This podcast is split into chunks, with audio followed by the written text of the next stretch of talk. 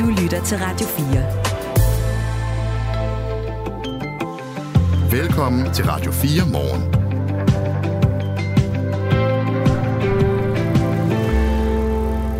Ikke øh, Danmarks mest kendte folketingspolitiker. Det er han blevet nu. Det er han godt nok blevet nu. I hvert fald en af dem. Mike Fonseca, og han, nu er han sådan set ikke øh, fra Moderaterne længere. Han er løsgænger og gjort på sygeoverlov. Efter at det kom frem, at Mike Fonseca har et kæresteligt forhold til en 15-årig pige, det må man ikke i Moderaterne. Det må man faktisk ikke ret mange steder, fordi der er mange partier, der har sagt nej tak til at overtage ham, efter at han røg ud af Moderaterne i fredags. I går kunne TV2 og Ekstrabladet så erfare, at han også er blevet politianmeldt for det, der hedder grooming. Lotte Helms er adjunkt og Ph.D. i strafferet ved Syddansk Universitet. Hun er med om lidt. Vi har i overvis talt om, at der er for få kvinder i landets bestyrelser, men der er et sted, at kvinderne er i markant overtal, altså når det handler om bestyrelser. Det er nemlig bestyrelser i kommunale daginstitutioner. Her på Radio 4, der har vi undersøgt kønsfordelingen i 10 kommuner, og der er langt langt flere mødre end fædre, der gider engagere sig. Efter nyhederne halv syv, der taler vi med Signe Nielsen, der er formand for FOLA, som organiserer forældrene. Vi spørger hende, om det overhovedet er et problem, at der er så få mænd i bestyrelser for vuggestuer og børnehave.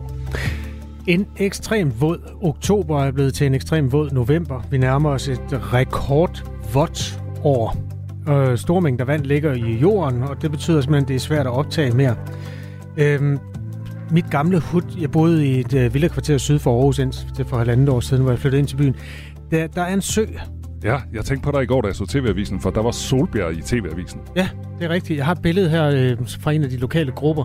Wow. Som viser sådan en, øh, hedder det en viadukt? Når ja, man, ja, det det nok. Altså, hvor man går ned ad en trappe, og så kan man komme under en landevej, og så går man op på den anden side. En tunnel, vil nogen også sige. Ja. Det, det, den er fyldt med vand. Den er fuldstændig proppet med Man kan svømme igennem, måske. Ja, hvis, hvis man, man kan svømme under vand, øh, de der 8-10 meter. Øh, det er helt vand, og det er jo ikke bare der. Det er alle steder i Danmark lige nu. Øhm, Østjyllands brandvæsen måtte simpelthen hjælpe til, øhm, og den der sø, den får altså bare mere og mere vand, og der er jo ingen udsigt til, at det stopper, hvis november, december, januar og februar er så novemberagtige, som de plejer, så bliver det her bare ved og ved. Øh, vi taler med operationschefen lidt over, hvad, hvad bliver det, om et kvarter cirka. Og din værter her til morgen, det er Kasper Harbo og øh, Michael Robach, som du måske hørte klokken 6, så har vi Sofie Levering med på nyheder. Og du kan som altid blande dig, eller komme med gode idéer, eller komme med gode spørgsmål, eller indspark på vores øh, sms på 1424. Du kan også skrive, hvis du vil være med til at holde alkoholfri december. Det er et projekt, jeg har sat i søen. Du ja. ser helt overrasket ud. Nej, jeg har hørt det godt. Jeg hørte, jeg, jeg, jeg hørte det i radioen forleden dag, at du har planer om at skal holde en hvid december. Ja, og vi er indtil videre fire, så det nærmer sig en, en slags bevægelse. Plus alle dem, der havde alkohol i forvejen, de er også med på den. Men det er altså først fra 1. december, ja, ja. at du lægger alkoholen på hylden? Ja, vi kan gøre, hvad vi vil her i november. Okay. Det er ikke for at moralisere, det er for at eksperimentere. Men det kommer vi tilbage til. Godmorgen. Godmorgen. Det her er Radio 4 morgen. Mike Fonseca er 28 år. Hans kæreste, eller hvad man nu skal kalde det, er 15. Og øh, det har været en meget stor historie her i weekenden. Den har blandt andet kostet ham hans øh, medlemskab af Moderaterne, den her folketingsmand, som jo kom ind sammen med Lars Løkke, ridende på ryggen af den store succes, som det her nye parti fik i november. Nu er han altså øh, også blevet meldt til politiet for grooming, erfarer både TV2 og Ekstrabladet. Grooming, altså manipulation til noget kærestagtigt eller seksuelt af en ikke mindreårig, men i hvert fald en... Øh, Ja, en pige, der kun lige med nød og næppe har ramt den seksuelle lavalder. Den her anmeldelse kom efter, at den nu tidligere medlem af Moderaterne blev smidt ud og gik på syge overlov, og det hele, det som han har foretaget sig her, det er imod partiets adf- adfærdskodex, hedder det. Lotte Helms er adjunkt og Ph.D. i strafferet ved Syddansk Universitet. Godmorgen. Godmorgen. Du må gerne forklare mere præcist, end jeg gjorde, hvad grooming er. Ja, det tror jeg godt, jeg kan forklare lidt mere præcis, fordi det handler ikke om, at man øh, øh, systematisk manipulerer nogen til at blive ens kæreste. Det handler om, at øh, man kan straffes, hvis man systematisk eller også ved manipulation udnytter den alder erfaring, man har, øh, til at opbygge en relation til en person med henblik på at, at begå en seksuel forbrydelse. Så det er lidt mere alvorligt end som så. Men for at der skal være tale om en forbrydelse, så skal der jo være tale om en person, der ikke ønsker øh, sådan, øh, noget seksuelt eller kærlighedsmæssigt. Er det rigtigt forstået? Det er rigtigt forstået. Alright. Det er i hvert fald, øh, altså, i hvert fald er det en, en manipulation øh, på en sådan måde, at hvis man ikke var blevet manipuleret, jamen så havde man ikke haft lyst til at indgå i den her seksuelle relation. 28-årige Mike Fonseca har altså indledt et forhold til en 15-årig pige. Så hun er over, eller hun har i hvert fald ramt den seksuelle lavalder. Hun, det, det er ikke ulovligt mm. for hende, hvis hun har lyst til det. Hvorfor er det, at man vurderer, at der kan være tale om grooming? Jamen, øh, det, der er jo heller ikke vurderet, at der kan være tale om grooming. Der er blevet lavet en anmeldelse, og så er det nu politiet, der skal efterforske sagen her, for at finde ud af, om, øh, om der er nogle beviser her, som de så kan lægge videre til anklagemyndigheden. Og når anklagemyndigheden får sagen, så vurderer de så, om der kan være tale om øh, et tilfælde af grooming her, og om sagen så skal videre i retten. Men der er vi altså langt fra endnu. Jeg taler med Lotte Helmstad, Jungt og Ph.D. i strafferet ved Syddansk Universitet. Den danske straffelov plejer at være formuleret på et sådan meget gammeldags dansk. Eller står der grooming nogen steder? Øh, I straffeloven? Mm. Jamen, ja, jeg tænker det bare, det, det er sådan et meget moderne i... ord nemlig. Ja, men det er jo også en meget ny paragraf, så øh, det står der i paragraf 231 i straffeloven, der står der øh, grooming, og der står der, hvad, hvad man tænker, at, øh, at grooming det er, og hvad det er, man ikke må. Hvor alvorligt er det at blive anmeldt for det? Altså du og jeg kunne have anmeldt ham uden at have nogen som helst idé om, hvad der er sket eller ikke. Eller ja, du kunne ikke, fordi du, du har ret god forstand på det her tydeligvis. Men altså alle kan anmelde alle for hvad som helst. Er det alvorligt at blive anmeldt for noget? Øh, altså selvfølgelig er det da ikke en rar situation at blive anmeldt for noget. Altså politiet tager jo selvfølgelig sådan nogle anmeldelser alvorligt og, øh, og kigger på sagen. Øh, og, og undersøger, om der er noget i, i det her forhold, og, øh, og gå videre med i forhold til at, øh, at indsamle diverse beviser, som så skal lægges videre til anklagemyndigheden, øh, hvis vi kommer dertil. Mike Fonseca er altså politikeren fra Moderaterne, eller som nu er blevet smidt ud af Moderaterne, men som altså skal være løsgænger, når han er blevet rask igen, har forklaret, at han har samtykke til forholdet fra både pigen og hendes forældre. Og forældrene har bekræftet deres samtykke over for Ekstrabladet. Ifølge forældrene så er Mike Villa Fonseca kommet som en almindelig ven af huset i omkring fem år. Han kender pigens far gennem deres fælles interesse for motorcykler, og forholdet til datteren begyndte for fem måneder siden, øh, lyder, lyder det videre. Og Mike Fonseca understregede selv fredag, at øh, forholdet er inden for lovens rammer. Og lige nu der taler vi med Lotte Helms, der er øh, adjunkt øh, i strafferet ved Syddansk Universitet. Ud fra de her oplysninger er det så ikke svært at forestille sig, at der skulle være foregået grooming Jamen altså, der er jo, bliver, det bliver jo blandet lidt sammen her med, hvad det er, der man mener er moralsk forkert, og så hvad der er en, en strafferetlig forbrydelse. Fordi man kan jo sagtens, som moderaterne jo også har gjort, sige, at øh, det her, det vil vi ikke have i vores forening. Vi vil ikke have øh, folk, der har relationer til øh, personer under 18 år, øh, så er man ikke velkommen her. Det kan man jo sagtens lave en, øh, en intern regel om i, i diverse foreninger. Men derfra og så til at sige, at der er begået en, en forbrydelse efter straffeloven, der er jo et stykke vej.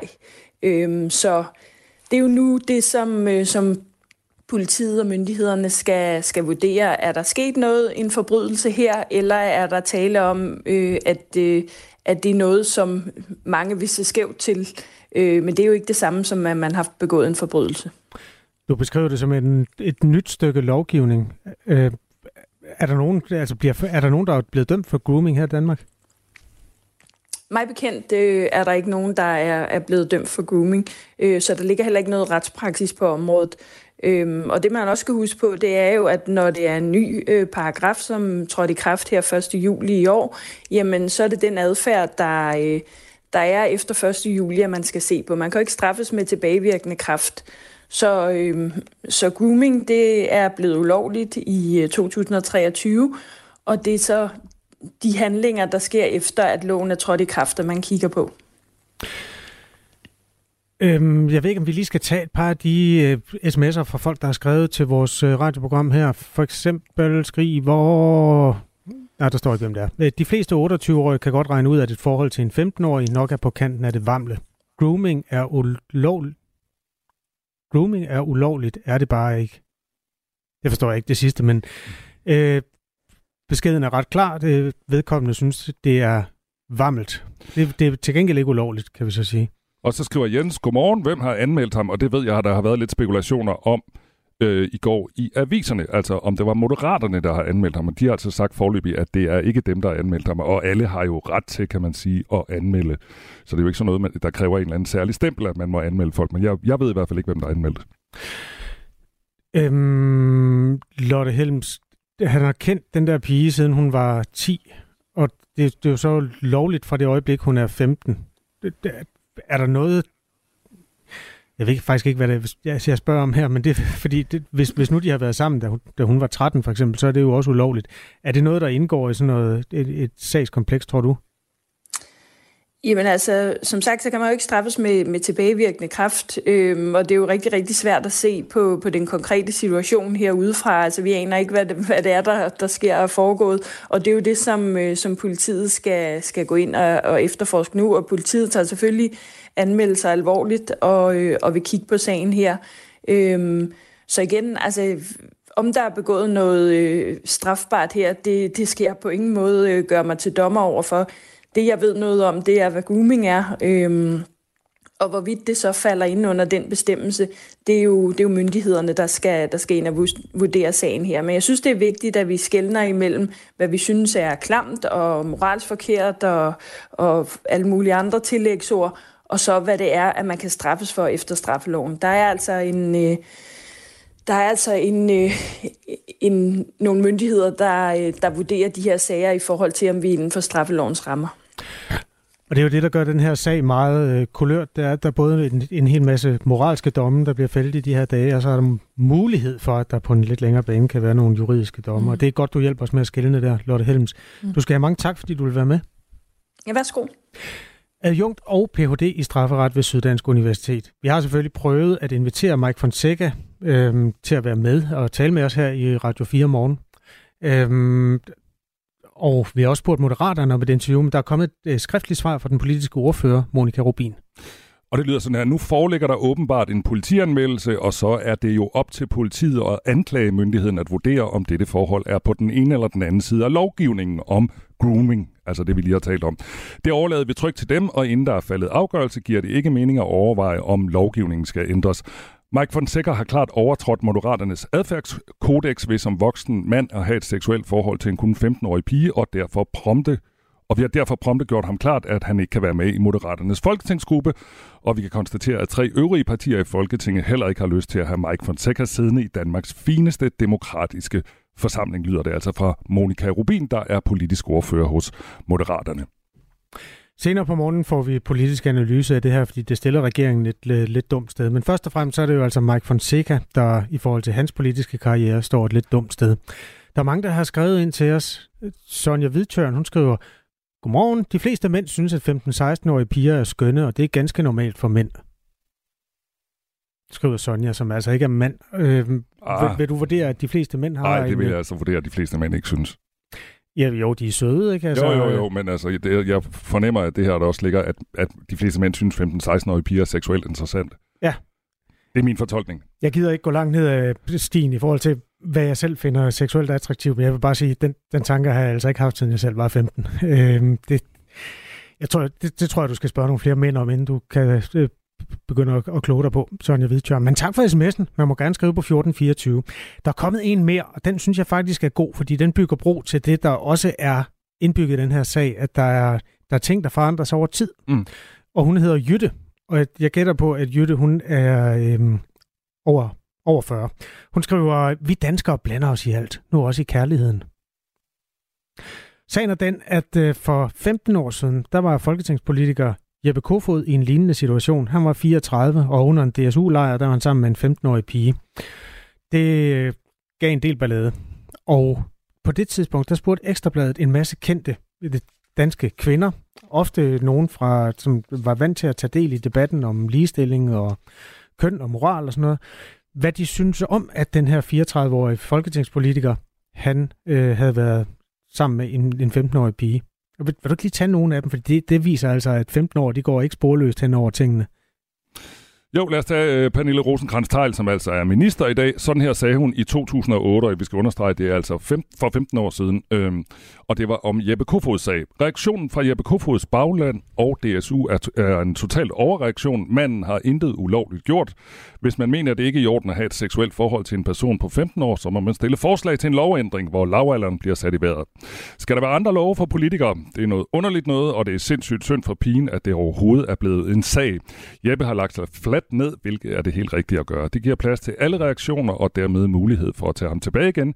Jeg ser intet som helst belæg for, at det her skal koste ham den mindste fli af en politisk karriere, sådan sagde Pernille rosenkrantz teils Socialdemokrat, altså i 2008.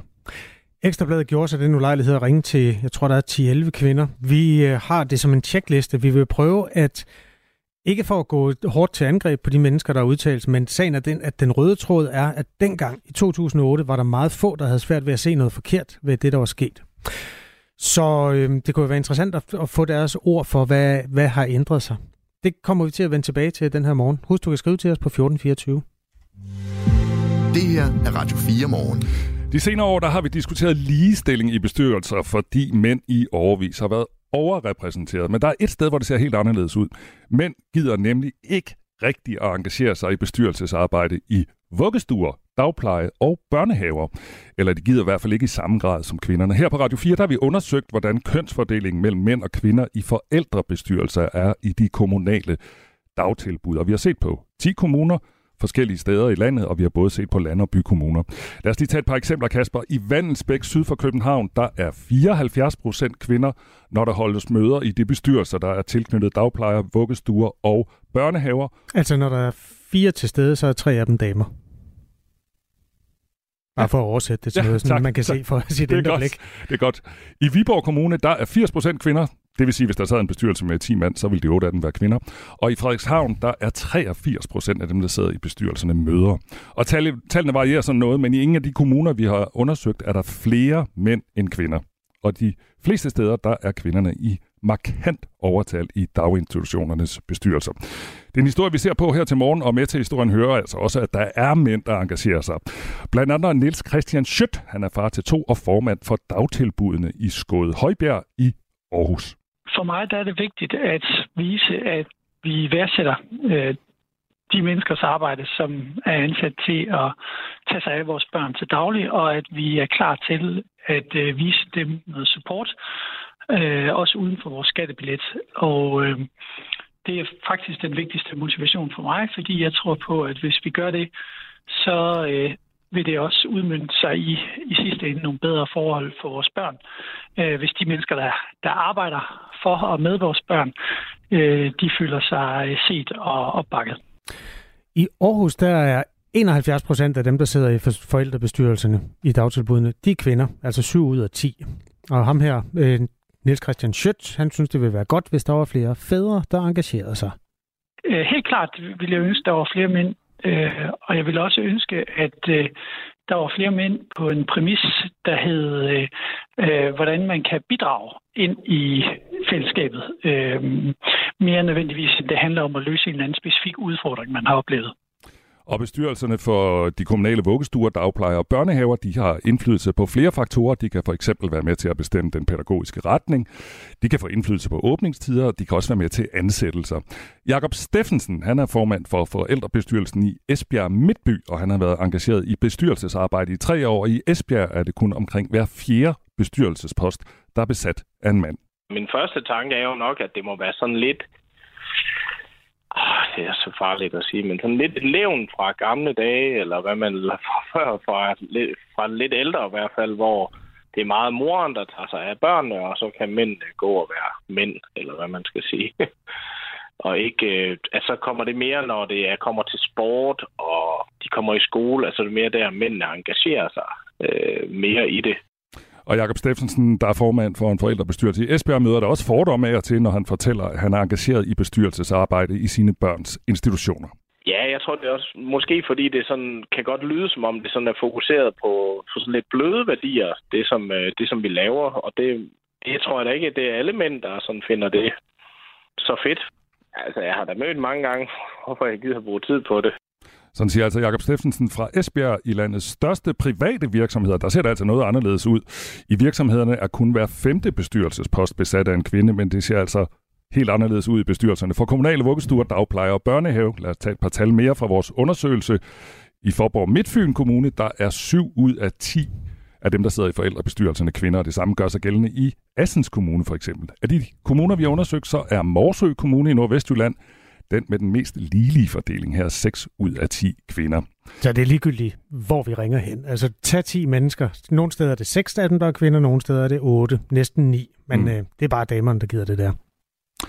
Og senere på morgen, så skal vi tale med en ekspert på det her område. Han spår, der er en udvikling på vej, for med mere barsel, så kommer der måske til at være flere fædre, der engagerer sig. Og Niels Christian Skødt, der er formand for dagtilbudene i Skåde Højbjerg i Aarhus, oplever det også af til, at han får anerkendelse for det her frivillige arbejde. I det nabolag, jeg bor i, øh, hvis jeg fortæller, at jeg er en del af øh, dagtilbudsbestyrelsen, så får jeg altid øh, anerkendt en ikke og, og kommentarer som, øh, fedt, at du orker det, og sådan nogle ting. Ja, altså det er åbenbart et problem, at øh, kønsfordelingen er så skæv i øh, virksomhederne, hvor kvinderne har svært ved at få plads i bestyrelsen. Er det et problem, at øh, kvinderne i den grad har plads i forældrebestyrelserne? Det prøver vi at finde ud af her til morgen, blandt andet ved at tale med to lokalpolitikere. Lige nu er klokken 4 minutter i halv syv. Du lytter til Radio 4. Store dele af landet blev i går ramt af massive mængder regn, og efter en ekstrem våd oktober, hvor jorden i mange kommuner er mættet af vand, har det skabt masser af udfordringer, særligt omkring Aarhus, hvor kommunen advarede borgere i lavt liggende områder om voldsomme mængder regn.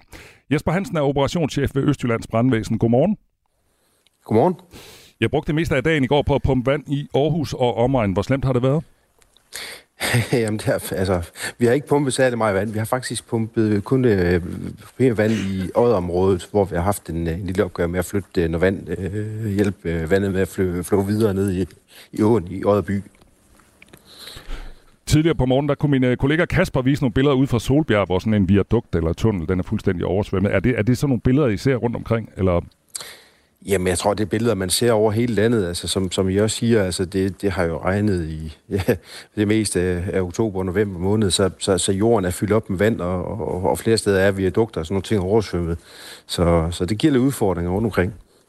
Søndag der faldt der op mod 25 mm regn på landsplan, og det kommer efter den vådeste oktober øh, måned i 25 år, hvor vi lige har rundet øh, hvor vi har fået, rundt, øh, fået lige under 150 mm regn i gennemsnit, altså i oktober. Og den store mængde regn i oktober betyder, at vi kan få et rekordvådt år, hvis bare november og december rammer normalen. Hvad har alt det her øh, regn betydet for jeres opgaver? Jamen altså, nogle af de ting, vi har lavet, har jo været at overvåge, kan man sige, øh, situationen sammen med kommunerne også. Altså, i, i bund og grund er det jo kommunernes opgave at sørge for, at, at, at, at tingene de flyder, og der har bare været så meget, at det, det har jo svært at følge med, ikke også? Og derfor har det været vigtigt, at når vi har haft de her spidsbelastninger, at vi har, vi har løbende kunne følge op på det. Øh, så når der har været med, så har vi haft øh, kan man sige, daglige øh, møder i, i, i det, man vil kalde en kriseledelse, sådan at, man, at vi sikrer, at, øh, at, at, at kommunerne er med på givet til det, der skal ske, og, og alle løser de opgaver, de skal, så vi ikke får, kan man sige, for mange utilsigtede hændelser. Altså, Øh, det, der selvfølgelig er mest fokus på øh, i sådan en situation, det er jo kritisk infrastruktur. Altså, det, det kan være svært at undgå, at, at, at den enkelte borger får, får vand i kælderen og sådan nogle ting, men at, øh, at vi ikke får, får det, der påvirker, kan man sige, hele byområdet og samfundet og sådan nogle ting, det er, det er et af de store, store fokusområder i hvert fald. Mm. Nu beskrev jeg lige en sø, som er gået væsentligt over sine bredder. Det er formentlig billedet rigtig mange steder i landet også. Er, øhm, altså, er der, er der en, en forhistorie i forhold til den slags, som man kan lære? Altså, sænker søerne sig igen eller risikerer man rent faktisk, at de, at de simpelthen ændrer façon, nu hvor det regner så meget?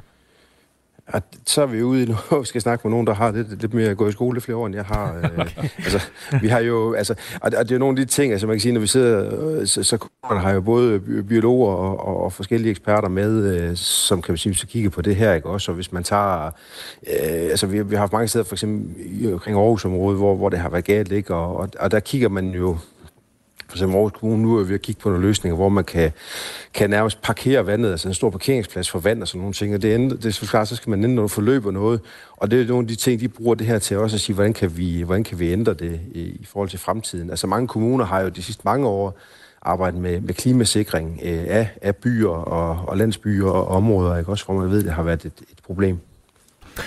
Jeg synes, det lyder som om, du har gået ordentligt i skole, Jesper. Og det, om, om ikke andet, så fordi du ved, at du nogle gange skal trække på nogen, der ved mere end dig selv. Det, det er perfekt. Tak skal du have, også ja, fordi det, du lige vil svare på det. Ja. Velbekomme. Ha' en god dag. Jesper Hansen er operationschef ved Østjyllands Brandvæsen. For uden øh, historien om forældrebestyrelser, så er der også en rød tråd, der hedder Mike Fonseca, tidligere relativt ukendt, nu meget kendt, øh, tidligere medlem af Moderaterne i Folketinget. Den kommer vi også til at bruge tid på. Og nu er klokken halv syv. Ja, nu er den halv syv. Nu er der nyheder på Radio 4. En gammel kampagne om klimavenlige gris fra Danish Crown kan få konsekvenser for markedsføring fremover. Den er nemlig centrum i en principiel sag, som i dag indledes i Vestre Landsret. For tre år siden lancerede Danish Crown en kampagne med ordlyden klimakontrolleret gris og udsagnet dansk gris er mere klimavenlig end Dotor. Bag stævningen står Klimabevægelsen i Danmark og Dansk Vegetarisk Forening. De mener, at der er tale om vildledende markedsføring. Nu kan vi en gang for alle få sat punktum i sagen om, hvad virksomheder må, når de laver reklamer og markedsfører deres produkter, siger Frederik Roland Sandby, der er sekretariatsleder i Klimabevægelsen. Hos Danish Crown ser man frem til at komme videre fra sagen, som man gerne havde været for uden. Pressechef Jens Hansen fortæller, at selskabet på grund af usikkerhed om, hvad der må siges, ikke har markedsført klimatiltag og fremskridt lige så meget, som de ellers gerne ville. Mænd engagerer sig i langt mindre grad end kvinderne i bestyrelsesarbejde i vuggestuer, dagpleje og børnehaver.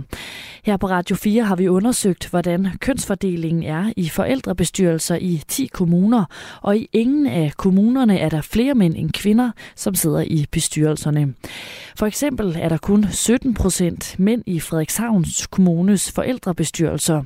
I Vallensbæk, syd for København, er 26 procent mænd, og tallet er nogenlunde det samme for Esbjerg, hvor godt hver fjerde stol i forældrebestyrelserne er optaget af en mand. Og en af dem er optaget af Jakob Steffensen, som er formand for bestyrelsen i Esbjerg Midtby. Han har mødt flere fordomme om sin bestyrelsespost. Måske fordi det sådan, kan godt lyde, som om det sådan er fokuseret på, på sådan lidt bløde værdier, det som, øh, det som vi laver, og det, det tror jeg da ikke, det er alle mænd, der sådan finder det så fedt. Altså, jeg har da mødt mange gange, hvorfor jeg gider bruge tid på det. Og historien her kan du høre mere om i Radio 4 morgen. De 31 spædbørn, som er blevet evakueret fra Al-Shifa-hospitalet i Gaza by, lider af alvorlige infektioner. Det fortæller Richard Brennan til Sky News. Han er regionsdirektør for Verdens Sundhedsorganisationen WHO. En af de mere tragiske ting i denne historie er, at vi ikke ved, hvor nogen af forældrene er, siger Brennan. 11 af spædbørnene er i kritisk tilstand, og mange af dem har meget lav vægt, så de har en hård vej foran sig.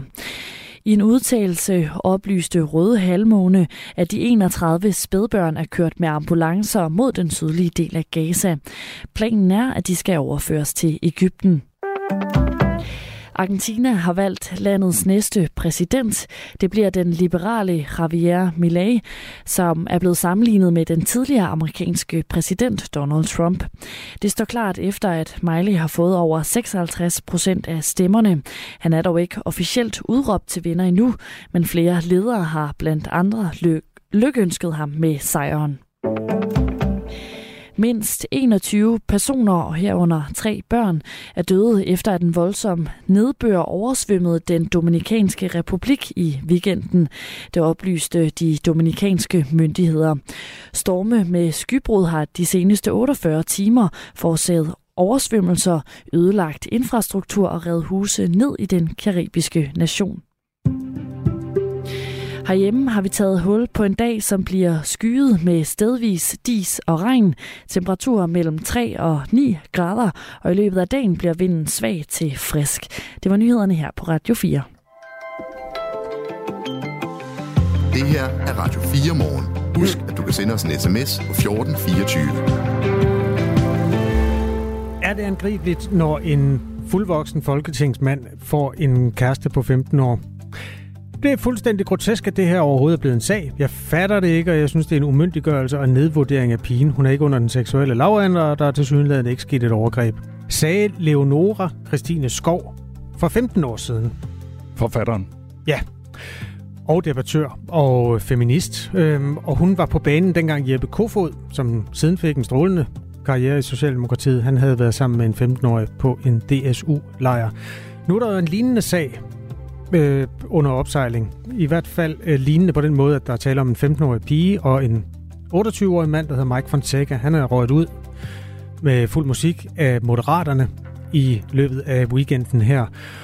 Og øh, det interessante ved de der gamle interviews, det var noget Ekstrabladet lavede for 15 år siden i forbindelse med Jeppe Kofod-sagen, det er, at der er 12 kvinder, som alle sammen mere eller mindre siger, at der er ikke sket noget ulovligt, så slap nu en lille smule af.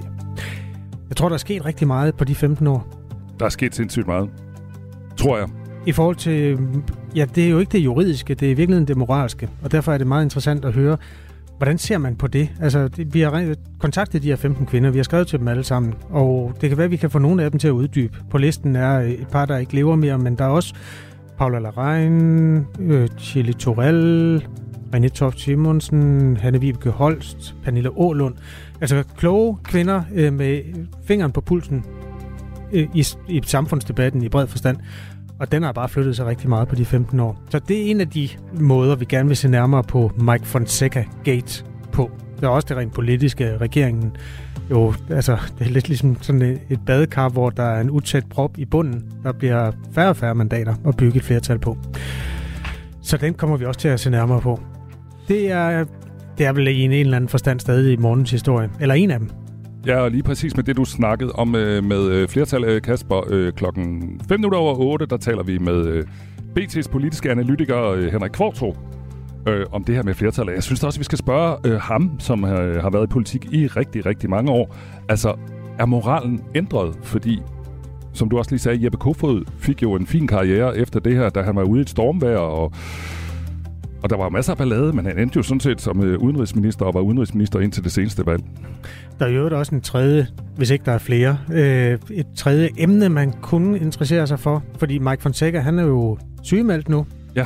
Med sin folketingsløn, der ligger et eller andet sted tættere på 60 end 50. Men jeg kan ikke huske, hvor meget præcis man får som menig folketingsmedlem. Men det er en god løn. Hvor er det vanvittigt, at politikere kan gå på sygeåret, når de træder i spinaten. Jeg får sgu politikere lede helt ned i store tårn over den frøns, de forgylder sig selv med inde på borgen. Skriver Frank. Og jeg tror, hvis øh, Mike Fonseca har hørt det her, så vil han sige, at øh, det var altså min læge. Det sagde han flere gange, eller i det interview, som øh, i hvert fald kørte på TV2 News i, hen over weekenden, sagde han flere gange, at hans læge havde givet ham det røde kort. Ja, han har heller ikke været med sygemeldt øh, ret længe, fordi der har jo altså været weekend. Så i den forstand er det måske ikke den mest markante af de historier. Men nogen kan måske huske, at Morten Østergaard, da han var leder af Radikale Venstre, også fik råd sig ud i noget med seksuelle under- og overtoner, også var sygemeldt i en længere periode. Det kan man ikke på alle arbejdspladser, er der flere af vores lyttere, der skriver. Så det kan være, at vi også lige skal spørge Henrik Kvartrup om, om det, når den tid kommer. Hvordan det egentlig kan være. Øhm, det er det, vi ved om den sag. Vi ved også, at vi kommer til at kigge nærmere på en... Ja, det er noget andet, men det er i virkeligheden endnu mere alvorligt, nemlig øhm, fentanyl, som er et virkelig hardcore smertestillende stof. Det fjerner stort set alt. Altså, det er jo et rusmiddel, når det bliver brugt forkert. I USA koster det mange, mange menneskeliv. I Danmark koster det nogen menneskeliv. Det er jo altså opioider. De er meget... Altså, det er jo det er 100 gange stærkere end... Nej, 50 gange stærkere end heroin. Det lyder fuldstændig det lyder vanvittigt, ja. at det findes som lægemiddel, og det findes altså også som rusmiddel af samme grund. Vi kommer til om cirka et kvarter at se nærmere på, hvordan øh, det, det påvirker det danske, jeg ved ikke om det hedder stofmarked, men i hvert fald øh, hvad, hvad det betyder for misbrugere i Danmark, at der eksisterer noget, der er så stærkt. Det koster mange menneskeliv. Her til morgen, der er dine værter Michael Robach og Kasper Harbo, og klokken den er 6.38. Godmorgen. Godmorgen. Du lytter til Radio 4 morgen.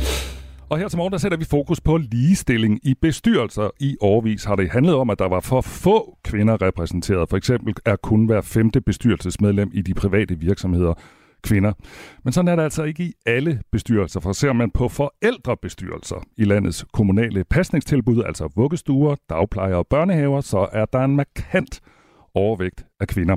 Her på Radio 4 morgen, der har vi undersøgt fordelingen mellem mænd og kvinder i 10 kommuner, fordelt over hele landet, og vi har både set på land- og bykommuner. Lad os lige tage et par tal. I Viborg der er 80% af stolene i dagtilbudsbestyrelserne optaget af mødre, altså 8 ud af 10. I Frederikshavn er tallet nogenlunde det samme. Der er 83 procent af bestyrelsesmedlemmerne kvinder, og i Vandensbæk syd for København, der er 74 procent af dem, der sidder i institutionernes bestyrelser, mødre. Og i ingen af de undersøgte kommuner er der flere mænd end kvinder i bestyrelserne. Det tætteste, vi kommer på ligestilling, det er i Morsø Kommune. Her sidder møderne på 57 procent af pladserne. Altså, der er stadigvæk flere mødre end fædre, der engagerer sig i bestyrelsesarbejde i vuggestuer, børnehaver og dagpleje. Signe Nielsen er formand for FOLA, som er Forening for Forældre i Dagtilbud. Godmorgen. Godmorgen. Hvad siger du egentlig øh, over de tal, jeg lige læste op her? Altså, det kommer jo ikke bag på os, for når vi er ude og undervise, så møder vi jo altid kvinder. Men det siger mig også noget om, at det desværre stadigvæk er mødrene, som er mest interesserede i deres børns liv. Er det et problem? Ja, nej, altså det er et problem i den forstand, at, at hvis politikerne skal lytte på os, så skulle vi gerne repræsentere hele befolkningen i dagtilbuddet som bestyrelse, og det må man bare sige, det gør vi ikke i dag. I dag er det kun et køn, vi repræsenterer. Og er det et problem? Ja, altså det synes jeg faktisk, det er, fordi det er jo også noget med, hvad er det, man sidder og snakker om. Man former børnenes hverdag, og lige nu bliver det kun den ene part i en familie, der har en indflydelse på det. Det kunne være rigtig rart, hvis også mændene kom ind og gav deres besøg på, hvordan synes de egentlig, et barns hverdag skal være i et dagtilbud, og var en del af det. Mm. Lad os lige prøve at høre øh, en mand, der hedder Jakob Steffensen. Han er formand for en forældrebestyrelse i Esbjerg. Altså, man vil gerne sine børn det bedste. Og hvis man på en eller anden måde kan have indflydelse på, hvordan en institution er drevet, sådan både pædagogisk, men også i forhold til øh, rammerne og hvordan man de får brugt deres penge, så synes jeg, at man skal engagere sig i arbejdet for, for at vise, at, man, at det betyder noget for en. Sådan sagde altså Jakob Steffensen, som er formand for en forældrebestyrelse i Esbjerg, øh, og lige nu der taler jeg med Signe Nielsen, som er formand for FOLA, som er Foreningen for Forældre i Dagtilbud. Signe, hvad kan mænd i en daginstitutionsbestyrelse, som kvinder ikke kan? Jamen, de kan for eksempel måske have et mere fokus på noget, så køns, men, men på udlej. Mænd kan også være måske i højere grad øh, bedre til at kigge på noget ind i organisationen i det, og, og have deres perspektiv på, hvad vil gøre det nemmere, og det ved jeg ikke. Og, og, men og de kunne kigge på budgetter, de kunne kigge på sådan nogle ting, som er, ikke er noget af det, vi kvinder normalt går op i. Og så har de som regel også en anden uddannelse. De kvinder, der sidder der, er tit også pædagoger eller lærere. Så det er også noget med at få nogle forskellige fag der ind i bestyrelsen. Tænker du også, der er mindre prestige i at sidde i sådan en bestyrelse, hvis den kun er befolket af kvinder? Ja, altså der er ingen tvivl om, at, at, at mændene ikke ser, at det her er så vigtigt, og derfor sidder de der ikke, hvor kvinderne virkelig øh, går op i deres børn og er der for dem. Så derfor kunne det være enormt rart, hvis der også sad nogle mænd, så vi fik et, et flerkønnet perspektiv ind i det her.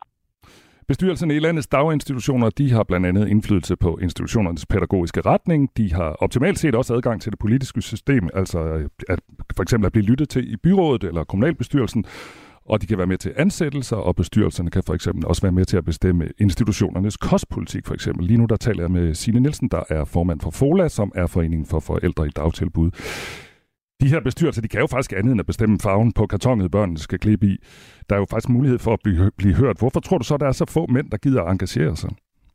Fordi jeg tror ikke, man ved det. Jeg tror faktisk ikke, man ved som forældre, hvor meget magt du egentlig har. At du har et direkte talerør ind til politikere, og de skal lytte på dig. Så du for eksempel også kan være med til at sørge for, at der ikke kommer flere lukkeuger i barns institution. At du kan være med til at sørge for, at der bliver tildelt flere midler derud, så man ikke lukker institutioner. Man har ret meget indflydelse, og man ser tit, at mændene kommer på banen, når institutionen skal lukkes. Fordi så kommer der netop den der kamp om politik ind i det, som gør, at mænd også gerne vil være med. Lad os lige tage lidt flere tal for vores lille undersøgelse, hvor vi altså har undersøgt kønsfordelingen i de bestyrelser, der er tilknyttet de kommunale pasningstilbud som vuggestuer og børnehaver. I Esbjerg der er 92, 72 øh, procent af medlemmerne i øh, bestyrelserne kvinder. I Forborg Midtfyn er det 69 procent af dem, der engagerer sig i bestyrelsen, der er mødre. Og i Aarhus Kommune, der er 71 procent af dem, der sidder med til bestyrelserne, øh, bestyrelsesmøderne kvinder. Det er altså de her tre tal viser, at det er cirka 7 ud af 10, der er kvinder, når der er tale om bestyrelser i dagin, øh, dagtilbud og daginstitutioner. Jeg har talt med Niels Christian Schødt. Han er far til to og formand for dagtilbudene i Skåde Højbjerg i Aarhus. Han vil, ønske, øh, han vil ønske, at der var flere fædre, der engagerede sig. Øh, helt klart vil jeg ønske, at der var flere mænd. Øh, og jeg vil også ønske, at øh, der var flere mænd på en præmis, der hed, øh, øh, hvordan man kan bidrage ind i fællesskabet. Øh, mere nødvendigvis, det handler om at løse en eller anden specifik udfordring, man har oplevet. Sådan sagde altså Niels Christian Schødt, der er far til to og formand for dagtilbudene i Skåde Højbjerg i Aarhus. Og lige nu taler jeg med Signe Nielsen fra Frola. Øh, Niels Christian, øh, som jeg talte med, han havde en pointe med, at fædrene mest engagerer sig, når der er problemer eller noget, der skal fikses. Du var også lige lidt inde på det, Signe. Er det også sådan, du ser det, at der er sådan en slags kønsmæssig forskel, at mænd vil gerne fikse? Ja, Altså det er i hvert fald det, vi hører i vores rådgivning, det er, at mændene ringer os, når der er noget, der skal fikses eller ordnes, eller kan jeg lige agere på det der? Har jeg en rettighed? Har jeg en lov, jeg kan læne mig ind i? Det vil de egentlig gerne vide. Hvor møderne er nok mere bekymrede og ringer om, hvordan du skal hente og aflevere dine børn i en institution. Så der er sådan to forskellige forskelle på, hvad det er, folk ringer ind til os om. Og det er det samme, vi ser, hvis der skal lukkes en institution, så står fædrene der også og skriver læserbrev og arrangerer alt muligt. Men de er der ikke så meget, når der netop skal laves en pædagogisk læreplan. Vi har fået en sms på 1424, øh, den får du lige sige, Nielsen. Øh, der er en, der skriver, jeg er mand, og jeg har siddet både i børnehavebestyrelse og skolebestyrelse i mange år. Som mangeårigt bestyrelsesmedlem kan jeg sige, at det er altså stærkt begrænset, hvad du egentlig har indflydelse. Er det også dit indtryk? Jeg tror i hvert fald ikke, at vi er så gode til at tage den indflydelse. Jeg vil sige, der hvor man har taget, der kan man faktisk have rigtig meget indflydelse. Og så er der noget i, at lige nu er budgetterne så stramme, så der har man næsten ikke noget indflydelse på noget økonomi. Men i realiteten har man mere, end man nok regner med. Og dem, der ligesom samler sig også som helt kommune og står sammen, de får faktisk mere indflydelse, end man sådan lige regner med. De kan afværge lukninger, de kan afværge sammenlægninger af institutioner, hvis man virkelig arbejder for det og har sine argumenter med sig. Der er også en, der skriver, der er flere mænd i skolebestyrelser, er mit kvalificerede gæt øh, som skolebestyrelsesformand. Spørg Signe Nielsen, hvorfor der, det er de små børn, øh, fædrene ikke engagerer sig i. Og jeg vil bare sige, at jeg tjekker det her, der er altså også flere kvinder i skolebestyrelser, men, men der er flere mænd, trods alt, end øh, når det handler om øh, vuggestuer og børnehaver. Øh, har du et bud på, hvorfor det måske ændrer sig, øh, når det bliver skole og ikke børnehaver og vuggestuer?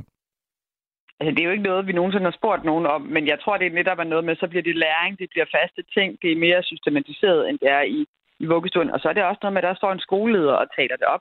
Det er tit sådan i dagtilbudsbestyrelserne, at, at, at dagtilbudslederen står og siger, at det er jo kun fire gange om året, vi skal mødes, og vi spiser pizza, så I kommer for at hygge jer. Så det er jo også noget med hele præsentationen af, den, af det, du laver, af det arbejde, du skal lave i bestyrelsen, tror jeg, som gør en forskel. Mm. Lad os kigge lidt frem her til sidst. Øh, om en times tid, så taler jeg med to politikere fra to kommuner, hvor der er langt flere kvinder end mænd, der engagerer sig. Hvad, hvad, hvad vil du, øh, har du et budskab til dem, hvis man skulle ændre på det her? Jamen et, så skal man øh, tale det op. Altså sige, at man har indflydelse. Det er et vigtigt arbejde, at du får indflydelse på din barns hverdag. Og så synes jeg jo, at ligesom når man har skolebestyrelsesvalg, så skulle man til at lave reklame hver gang, der er dagsbestyrelsesvalg. For det viser også, at kommunen tager det seriøst, så der kommer banner op på busser, og hvad ved jeg.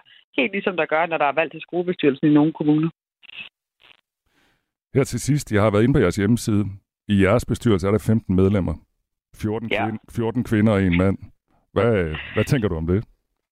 Jamen, det er ikke godt nok, og vi prøver faktisk også at række ud til nogle mænd, men det er enormt svært netop, fordi vi heller ikke møder, fordi de, dem vi jo får fat i, det er dem, der sidder i bestyrelserne i forvejen.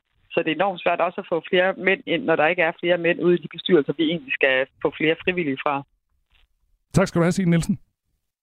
Selv tak og Signe Nielsen er altså formand for FOLA, som er Foreningen for Forældre i Dagtilbud. Og som sagt, så taler vi med to kommunalpolitikere efter nyhederne klokken halv otte. Den ene er fra Viborg, øh, hvor 80 procent af dem, der sidder i daginstitutionernes øh, bestyrelser, er kvinder. Og den anden politiker er fra Frederikshavn, hvor tallet er nogenlunde det samme. Du sidder med fingeren op, Kasper. Ja, jeg vil bare sige, at klokken er 12 minutter i syv. Man har en død mand i et badekar på et hotelværelse. Krimiland genåbner sagen om et mystisk dødsfald i toppen af tysk politik.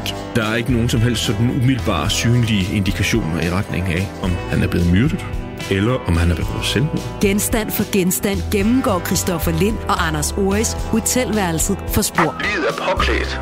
Barsel, han har skjorte og slips på. Hvis vi begynder med at fokusere på badekarret og på livet, så har han ikke sine sko på. Han har ikke nogen sko på. Lyt til Krimiland om Uwe Barschel i Radio 4's app, eller der, hvor du lytter til podcast. Radio 4. Det her, det, øh, det vil blive et mysterium. Ikke så forudsigeligt. Et nyt stof har ramt, eller helt nyt er det jo ikke, men i hvert fald det nye er, at det rammer så hårdt, både i USA og i Danmark, og stofmisbrugere, jamen, altså mange dør og mange andre står som zombier på gaderne. TV2 har lavet en reportage fra en bydel i Philadelphia, som er meget hårdt ramt. Øh, her kan man se, hvordan flere ligger bevidstløst på gaden. Der er nogen, der står oprejst med foroverbøjet overkrop og armene hængende ned langs siden. Simpelthen som taget ud af en zombiefilm. De har stået som øh, påvirket i flere timer. De er på opioider, eller det stærkt afhængighedsskabende stof fentanyl. Fentanyl, det er øh, et, et stof, som også giver problemer herhjemme, og det er altså en 50 gange stærkere end heroin. Egentlig er det skabt som medicinsk behandling, men det er jo helt tydeligt, at det også havner alle mulige andre steder. Herhjemme lavede Sundhedsstyrelsen sidste år en optælling. Her øh, deltog øh, cirka to tredjedele af kommunerne, og hver fjerde havde registreret en stigning af brug af opioider herunder fentanyl til stofmisbrug. Henrik Rindum er misbrugsekspert og overlæge ved stofrådgivningen. Godmorgen. Godmorgen. Vi ser jo tit, at det, der sker i USA, også kommer her i resten af den vestlige verden. Hvor bekymret er du for fentanyl? Med det hele taget vil jeg sige, at, at fentanyl er et øh, forfærdeligt øh, morfinpræparat, og det, der gør det så forfærdeligt, det er, at når vi bruger det i, i øh, hospitalsvæsenet, så er det kun mikrogram, altså tusindedele af et gram, vi giver øh, personen for at smertedække dem. Øh, reglen er, at vi højst øh, må give et mikrogram per kilo vægt, og det betyder hos personen og det betyder jo altså, at det er nogle ekstremt små mængder, der skal til for at opnå en ganske dramatisk virkning. Hvorfor findes det overhovedet? Altså, når vi nu har så mange andre fine morfinpræparater til dem, der har stærke smerter, hvorfor har man lavet noget, der er så vanvittigt stærkt? Ja, det er et godt spørgsmål. Det er virkelig et godt spørgsmål, men det er jo en kamp om markedet og øh, Altså det, det lovlige lægernes det, det, det, lægemiddelmarked? Lægemiddelmarkedet, ikke? Der er en, en kamp, som vi jo også så med Oxycontin og Oxynorm, som var det sidste skud på stammen. Uh, og det er jo altså det samme, lidt det samme molekyle, uh, man ligger og leger i, når man skal lave et nyt præparat, som så for, dermed altså også får nogle lidt forskellige virkninger. Uh, det ene er mere kraftigt end det andet. Hvordan får man fat i fentanyl, hvis man er stofmisbruger i Danmark? Ja, altså det er det, det der, der, hvor fentanyl bliver brugt mest øh, sådan bredt i landet, det er som fentanylplaster. Det er altså et plaster, du kan sætte på din skulder eller på din mave, og derfra afgives der langsomt fentanyl ind gennem huden, ind i kroppen, og der er det de her brugte fentanylplastre, øh, som øh, når de har siddet på kroppen i nogle en, et døgn eller to, øh, så er der jo stadigvæk masser af fentanyl i plasteret. Og der er der en tendens til, at øh, det havner på det illegale marked, det brugte plaster. Fordi der kan man så øh, ryge det er meget populært at ryge plasteret, så man lægger det på et stykke sølvpapir og varmer op med en gas med en lighter nedenunder sølvpapiret, og så øh, indunder man dampene fra fentanylet. Og det er her, vi ser nogle rigtig kedelige tilfælde. Og man kan jo selvfølgelig ikke advare nok mod det, der bliver sagt her af Henrik Rindum. Det hvis nogen sidder og tænker, uha, det er jo den rene brugsanvisning, han overgiver til de unge mennesker her, så lad os bare sige, det ved de allerede, øh, for der er... Det gør de desværre. Ifølge TV2 over 100.000 mennesker, der er døde af en overdosis i USA, og herhjemme er tallene ikke helt så nye, og heller ikke helt så øh, præcise, men du har nogle tal fra 2020. Hvor mange er på opioider, og hvor mange dødsfald koster det her i Danmark? Ja, det er jo sådan, at vi i 2020 der havde vi 265, øh, der døde af stoffer, og det er fraregnet alkohol og tobak. Uh, af de 265, der døde de 120 af opioider. Det er, der er ikke noget stof i Danmark, der tager livet af flere end opioiderne, altså alle morfinpræparaterne. Og det er så både den ene og den anden og den tredje type morfinpræparater. Og det, der sker nemlig, det er, at hvis man i nogle tid, nogle dage ikke har fået det, og så tager den mængde, som man plejer, så har man mistet tolerancen. Kroppen kan ikke tolerere så meget. Jeg kan nævne for eksempel, at hvor 40 mg øh, metadon, 22 mg metadon-tabletter, er dødelig dosis for langt de fleste, så er der jo så er der jo borgere herhjemme, der får 120-200 milligram metadon. Og det vil sige, at kroppen har udviklet en tolerans, så det kan tåle mere og mere. Mm. Og hvis man så for eksempel har øh, været arresteret og siddet i fængsel, og man så kommer ud og, og tænker, ej, nu skal vi holde en fest, og så tager man det, man fik, inden man blev arresteret, så har man mistet tolerancen. Man kan ikke tåle så meget mere. Og så er det, man går hen og dør af det. Fentanyl er et lægemiddel, man giver til patienter med voldsomme smerter. Det hører under gruppen opioid, og det betyder, at det bedøver og beroliger kroppen. Fentanyl er meget stærkere end morfin, og altså 50 gange stærkere end heroin. I sidste uge mødtes den amerikanske præsident Biden med Kinas Xi Jinping, og her talte de faktisk blandt andet om opioidkrisen. Meget fentanyl kommer nemlig fra illegal import fra Kina. Ifølge TV2 var der sidste år 109.000 mennesker, der døde af en overdosis i USA. Heraf var omkring øh, 75.000 af de her dødstilfælde på grund af fentanyl. Det, der skete, øh, mens vi havde den samtale her med Henrik Rindum, og du er stadig på, på linjen, bliv endelig der, ja. Henrik. Det var, at vi fik en sms fra Charlotte, der står kort og godt, min søn døde af fentanyl. Godmorgen, Charlotte.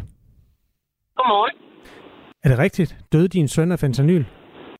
Ja, det er rigtigt. Hvornår skete det? Det skete i 2016. Han var psykiatrisk, øh, øh, altså psykisk syg psykiatrisk patient, og det har han faktisk været, siden han blev født. Det har bare taget lang tid at få udredt ham. Han var 24, da han døde. Han, øh, han var blevet udredt til at skulle være på et øh, bosted.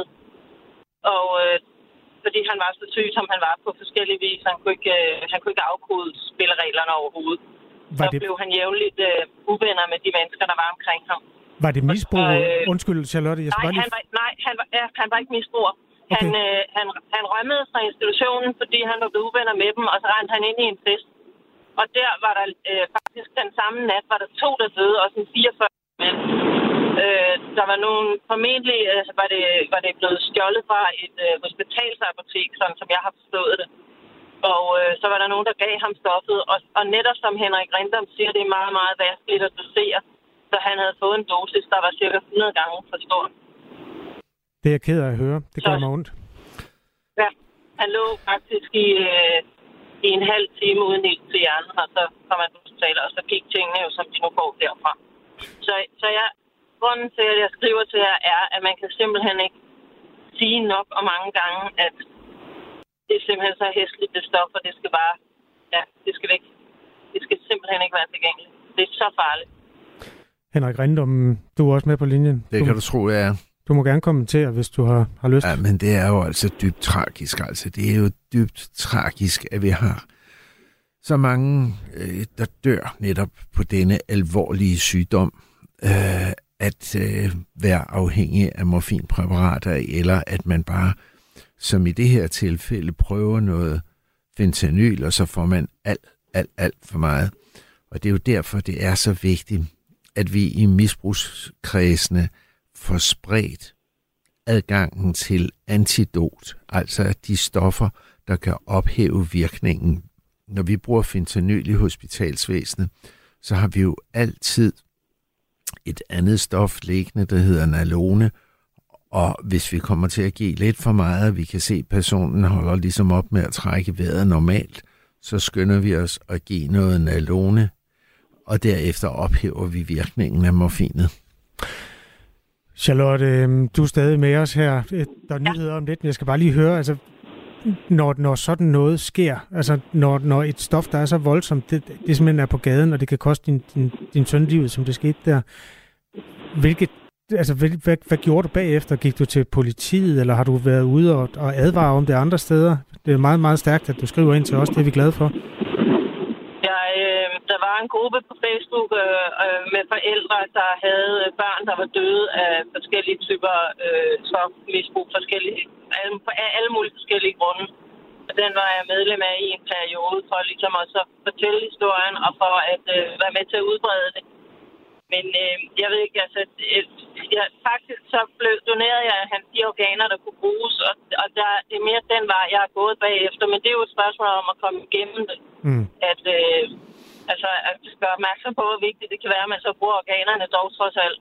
Men, øh, men jeg, sagt, jeg vil gøre hvad som helst for at udbrede kendskabet til, hvor farligt det her det er. Det har du gjort nu. Helt uden forbehold, ja. Charlotte, tusind tak, fordi du både skrev til os, og fordi du havde tid til at lige at hilse på os fra din bil her. Det lyder som om, du er på vej på arbejde. Ja, det er jeg også. Ha' en god dag, og I lige måde. kondolerer med dit tab. Og øh, Henrik Rindum, vi er også nødt til at tage afsked med dig nu, fordi øh, klokken den bliver syv om lidt. Øh, tak fordi du vil være med i Radio 4 morgen. Det var så lidt. Jo med at vi får oplyst om det her, jo, jo bedre. Klokken jo er mere syv. vi får oplyst. Ja. Du har lyttet til en podcast fra Radio 4. Find flere episoder i vores app, eller der, hvor du lytter til podcast. Radio 4. Ikke så forudsigeligt.